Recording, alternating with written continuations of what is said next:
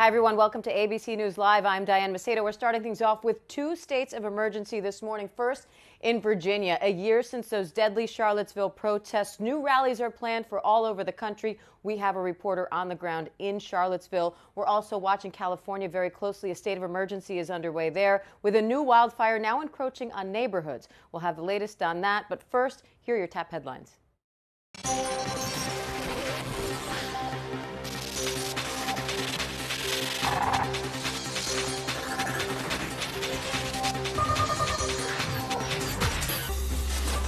New protests over the national anthem. NFL players taking the field during preseason games, and some of them taking a knee or raising a fist as the music began. The president commenting this morning in a series of tweets the NFL players are at it again, taking a knee when they should be standing proudly for the national anthem. Numerous players from different teams wanted to show their outrage at something that most of them are unable to define. They make a fortune doing what they love be happy, be cool.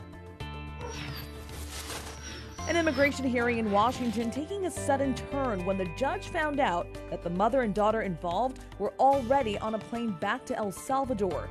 Judge Emmett Sullivan called it outrageous and ordered the plane to turn around. He also threatened to hold Attorney General Jeff Sessions in contempt. The horror movie Slender Man is opening this weekend, but some theaters in Wisconsin won't show it. In 2014, a pair of girls, inspired by the stories about the character, lured a friend into the woods and stabbed her several times.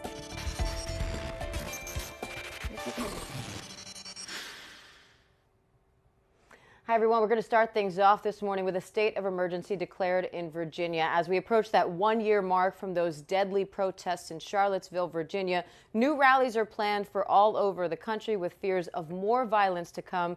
ABC's Eva Pilgrim is there in Charlottesville on the ground. And Eva, what's the vibe there right now?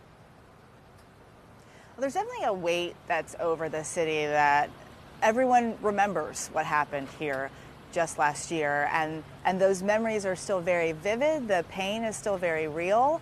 And, and people in this community are still dealing with the memories and the trauma of what happened here. We're joined with Susan Bro. You are the mother of Heather, Heather Heyer, who was the woman who was killed here at this intersection last year. Right. When that car came flying down, your life has been dramatically changed. Dramatically. Um, I used to sit at home and knit and crochet uh, in the evenings.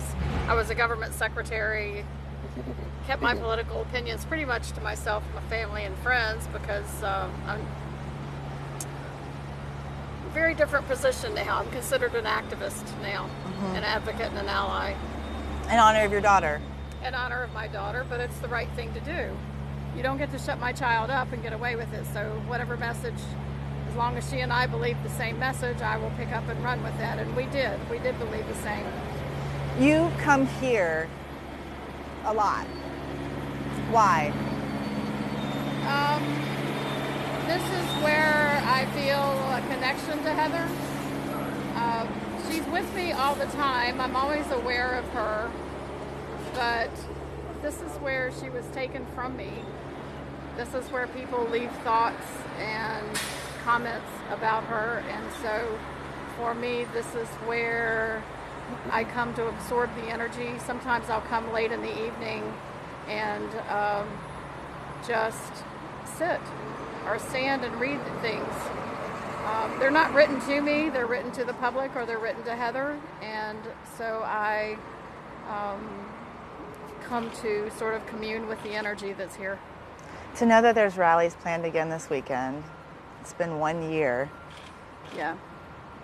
What goes through your head thinking about all the things, all the preps that are happening now, the conversations that are happening again? Maybe we're in a little bit of an overkill with the police state this year coming. Maybe not. I don't know. But um, it is what it is, and we will move forward in spite of, because of, or whatever. But I'm moving forward. Um, we're trying to make the world a better place and either get on board or get out of the way. Last year when this happened, I remember it sort of forced us to talk about things that we just don't talk about. I mean, we don't talk about race in America very often, especially not publicly on the national stage. Do you think that's a conversation that we still need to be having? Oh, absolutely. Um, if we don't have that conversation, we're going to be back in this position again in no time. This is the root of the problem, is that we've always acted as if people of color, particularly black lives, have never mattered in this country, starting with the genocide of Native Americans and moving right on through to slavery and beyond. And until we acknowledge that and try to make some reparation for that, I don't see how we as a country can move forward. Uh, we've got to heal the wounds that are so deep and so nasty and so infected. If we try to rush and heal it over and everybody just shake hands and get along, then we've solved nothing. How do you want people to remember this weekend and remember Heather as they do? I don't want them to think about Heather as much as I want them to think about what she was here for. She was here for equality for everyone, and she was here not as a leader, not at the head of the pack. She was a supporter, she was an advocate, and then she was an was actually pretty far back in the pack. He plowed through a lot of people to get to her. Um, she was not an assassination. It, she was a random murder of a hate crime. And um, so focus on the issues. Focus on no place for hate. Focus on let's have those difficult conversations because without those, the country is not going to heal. Thank you so much for joining us today. Thank you. And Diane, you know, they have a lot of preparations in place both here in Charlottesville and in DC in in advance of these rallies and the protesters that are expected. In DC, they're actually not allowing people, even with a concealed carry permit, to have guns near the rallies, just in an attempt to make sure people are indeed safe and that they're, they are able to keep the peace. Uh, and, and, Eva, what do, are you starting to see signs of that security going up already? We, we can already see some barricades in some places that are set up for events. Um, here in Charlottesville, they haven't blocked off roads completely yet. They have put out a map so the public knows what roads will be blocked off. And there's a list of things here that you just cannot have, which is very different than last year. Uh, simple things like even for us, we can't carry a tripod, tripod for our cameras or have boom microphones um, once uh, these events start to happen. So they're really making sure that there aren't sticks or anything that can be used as a weapon uh, to hurt people. All right, they're clearly trying to be a little more careful than they were last year with good reason. Eva Pilgrim, Eva, thanks so much and great interview with Heather's mom there. I'm sure it's a painful weekend for her. Uh, but a big weekend in Charlottesville and all over the country, and we're glad you're there to keep an eye on it for us. Thanks, Eva. Uh, moving on now to the White House, where the woman once called the Manhattan Madam, known for running an escort service, will actually be testifying today before special counsel Robert Mueller's grand jury. Uh, David Wright is in Bedminster, New Jersey, where the president is on vacation. And uh, David, what is Mueller hoping to get from this testimony? Well, she's an unusual witness for this Mueller grand jury, that's for sure. But Kristin Davis is close with Trump uh, advisor, Roger Stone. He's godfather to her two year old son. She is, as you say, somebody who became famous as the Manhattan Madam, running a, an escort service that serviced lots of high profile clients uh, and became a household name at the time that uh, Eliot Spitzer was caught up in a prostitution scandal and had to resign as New York governor. Uh, Mueller has been asking her about possible connections between Roger Stone and WikiLeaks, which was the conduit for a lot of those Democratic emails hacked by the Russians. Stone admits that he's close to her, uh, but says she knows nothing about WikiLeaks or the Russians and insists that he did nothing wrong in any case. And how much do we know about her at this point and what she might say? Well, she had a meeting last week uh, with the Mueller team. Uh, we know that. Uh, and we know that they've been questioning her about WikiLeaks. Uh, what she will say when she's expected to appear at this grand jury, we don't know. All of that takes place behind closed doors and at the prosecutor's uh, discretion. All right, many people, I'm sure, wishing to be a fly on that wall, David. Uh, but I want to move on. The NFL preseason is underway, and again, players, we are seeing them protest during the national anthem. I know the president's not too happy about. What's the latest on that back and forth? Well, this is a bugbear for President Trump, and uh, today he wasted no time lashing out at the players who took a knee during the national anthem in their first preseason games. He said that those players have no business protesting when they make a fortune doing what they love, and he said, quote, be happy, be cool. A football game where people have paid so much money to watch and enjoy is not a place for a protest. The NFL, as you know, has a policy now in place, in part because of this scandal, that says uh, that NFL players on the field have to stand during the national anthem. They're allowed to stay in the locker room if they want. Trump is now calling for the NFL to sanction those players, saying that they should be suspended without pay. Yeah, it's uh, based on the preseason. It doesn't look like those uh, policies are going to do too much to stop these players who want to protest, David, but we'll see as the actual season gets underway. David Wright in Bedminster, New Jersey. Thanks, David. Uh, on now to the prosecution of former Trump campaign chairman Paul Manafort. The prosecution in his fraud case is expected to rest their case today. Catherine Faulders is in Alexandria, Virginia, keeping an eye on that case for us. Uh, and Catherine, what are some of yesterday's big takeaways, and then what are we looking forward to today?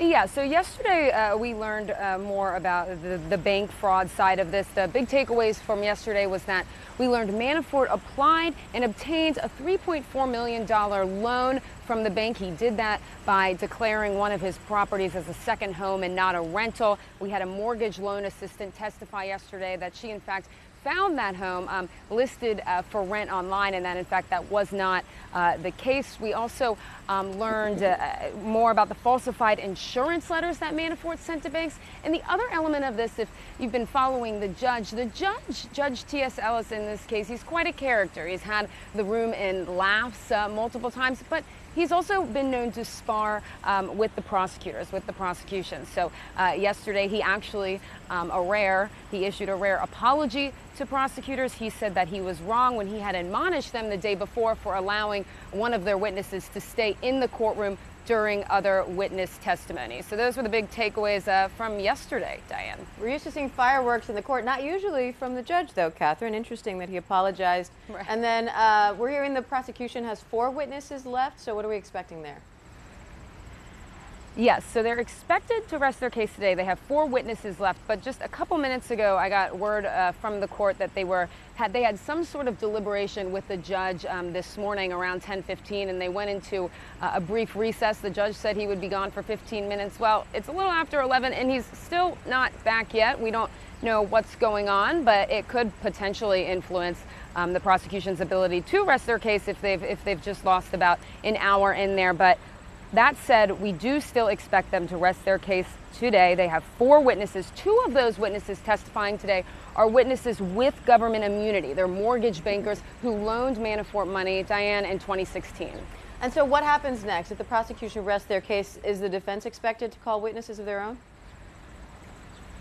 They are. We expect the defense to call witnesses. Now, they haven't released their witness list, and of course, that big question is Will their client, will Paul Manafort, in fact take the stand? I asked um, the lead attorney, Kevin Downing, that this morning, and he didn't answer the question. He ignored me when I asked that. Um, but that's what we expect. We expect the defense will call their witnesses. They will be shorter. We, we expect maybe about um, two days or so. But again, they are going to make this all about the prosecution's star witness, Rick Gates. You remember from uh, opening statements, they made this all about Gates. They said that Manafort's alleged crimes were, in fact, um, Rick Gates' fault, and he was actually really the man behind them. So uh, even though he's not testifying here again, he's still going to be very much a topic of conversation going into next week.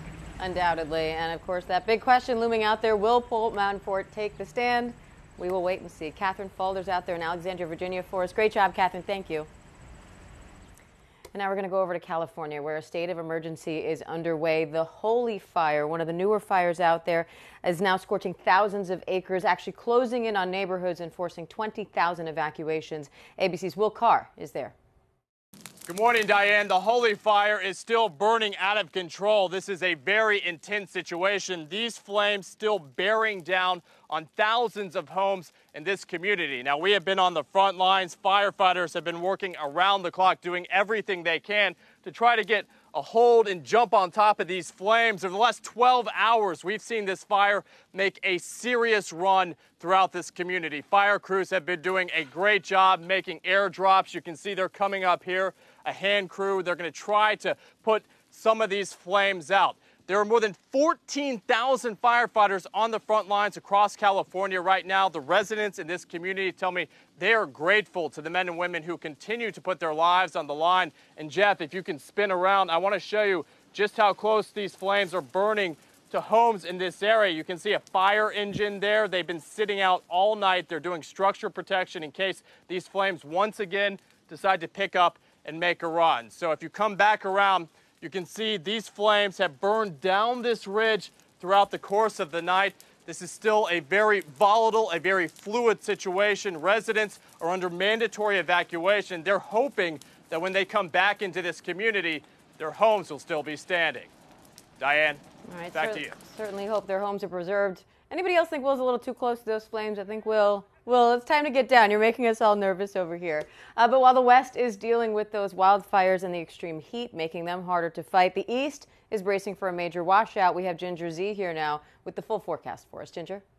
Thank you. Let's go ahead and start with those Friday weather headlines. Still have to talk about wildfire and the horrible conditions happening out west. Uh, this is the Holy Fire. Images from that. Still stunning to see it moving into the neighborhoods. A state of emergency declared there. They'll still be very hot this weekend, but most of the red flag warnings and fire watches have pushed to the north. And there's a reason behind that. We have this big ridge, and it's going to allow the humidity levels, the relative humidity, to be so low from 7 to 8% there in parts of the northern Rockies. Look at Great Falls at 8%. Add a wind gust of 25 to 35 miles per hour, and you've just created this powder keg that's ready to create wildfires or at least to amp them up. Now you see that ridge, that's the one responsible that's backed up and up to the north and why it's going to be even hotter in Great Falls than it is perhaps or close to as hot as Las Vegas. Um, definitely look at Yuma, Arizona, same temperature. 108 Boise. So a hot start to the weekend as we go through the northern Rockies. You go to the East Coast, it's completely opposite. We've got the rain showers that are going to be moving through. Of course, it's doesn't rain all day, but it's going to be a pretty pretty ugly weekend. You see the rain in Pennsylvania. Pennsylvania had their wettest July on record, and you're going to go for up to three inches in some of the pockets this weekend. So watch for that. And then I want to leave you with one last look at what Hector left behind. Hurricane Hector that moved south of Hawaii, the Big Island. Big big waves. Have a great Friday. All right, Ginger Zee is not the bearer of good news unless you're a surfer this weekend, but hopefully you guys enjoy it. We still uh, have a little more news to get to, though. First, an investigation is underway at, underway rather at O'Hare Airport after a flight missed the runway, touching down on the grass instead, and then nearly hitting another plane. Our own Jeff Cook is monitoring that for us. And Jeff, the FAA says this is so rare they don't even have numbers to say how often it happened. So, what did happen here? That's right. Federal investigators want to know why an Air China cargo flight in June landed at one of the busiest airports in the world in Chicago, but it went off the runway. It actually landed in the grass before going around. It knocked over some equipment before going around and taking off and coming around again. It did land safely 20 minutes later, but this is a potentially disastrous situation, when, especially at a busy airport. You can see that there's planes standing by waiting to go on that runway themselves. If a, if a 747, a massive plane like this Air China flight, comes down and strikes one of those planes, it can spell disaster. So the FAA wants to know why this happened and what they can do to prevent it from happening again. I mean, just looking at the video, it makes you nervous thinking about what could have gone wrong. So much already did, but it could have been so much worse. Do they have any inclination uh, as to what happened yet, or is this still a big question mark? No, it's a question mark at this moment. Investigators usually take months to find out exactly what happened. They're going to interview everybody involved. But one thing that stands out here is that the controllers were trying to find out immediately after the situation what happened. And when trying to make contact with the pilot in the plane, they were having trouble actually getting an answer for what happened. Now, that's actually against FAA regulations. You have to answer the controllers. And Chicago police actually had to dispatch some investigators themselves to meet the Air China cargo flight after it landed to talk to the pilot about what happened. He said that he deviated from the runway and he regained control of the aircraft and went around, but they're going to want more answers than that, and they're going to want to know why he wasn't open in the first place. All right, well, we will stand by to get them. Jeff Cook for us, monitoring that plane situation at O'Hare Airport. Thanks so much, Jeff. Thanks, Diane. Finally, to a flight of a different kind, the Trump administration is unveiling new plans for that Space Force that they want to incorporate into the military. They're even now asking the public to vote on a logo. ABC's Martha Raddatz is here with the latest on that. And Martha, I understand it's the campaign that's actually creating this logo? It, it is the campaign. Uh, as, as, soon as Vice President uh, Mike Pence finished speaking yesterday at the Pentagon and laying out their plan, their plans for this space force. The Trump-Pence campaign, shortly after that, uh, put out these logos and had their supporters vote on which one they liked best, and they will be selling merchandise based on that. But we're a long way from this space force. They are taking steps at the Pentagon uh, because this is what the President of the United States wants, the Commander in Chief. He wants this separate military branch. So the Pentagon is looking at that, but it would be an act of Congress. It would take an act of Congress before anything like that could happen. But there are other steps that the Pentagon can take uh, without Congress. And, and there's something, and this is an important differentiation. I think it's lost on a lot of people. They want a space command, a combatant command that's separate. We have Central Command, we have Indo Pacific Command, and the Pentagon is trying by the end of the year to have a four star general in charge of Space Command. Very different than having a sixth military branch. That is what would take an act of Congress. Got it. And so, Martha, given all these, you know, sort of intricacies of how you make this happen, how feasible is this plan, and is there any feedback from the military at this point?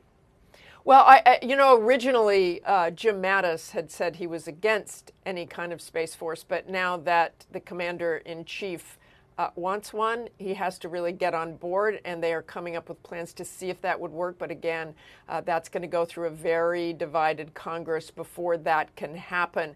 But you can see sort of something in between. I think, it, you know, clearly space is a potential war fighting domain. And we're not talking about, uh, you know, guys in spacesuits running around with lightsabers. Our satellites are up there, our commercial satellites, our military satellites, our intelligence satellites. And those drive everything from tracking missiles to our own GPS on our phones. And, and China and Russia have made advances in anti satellite technology. Uh, Vice President Pence pointed that out yesterday.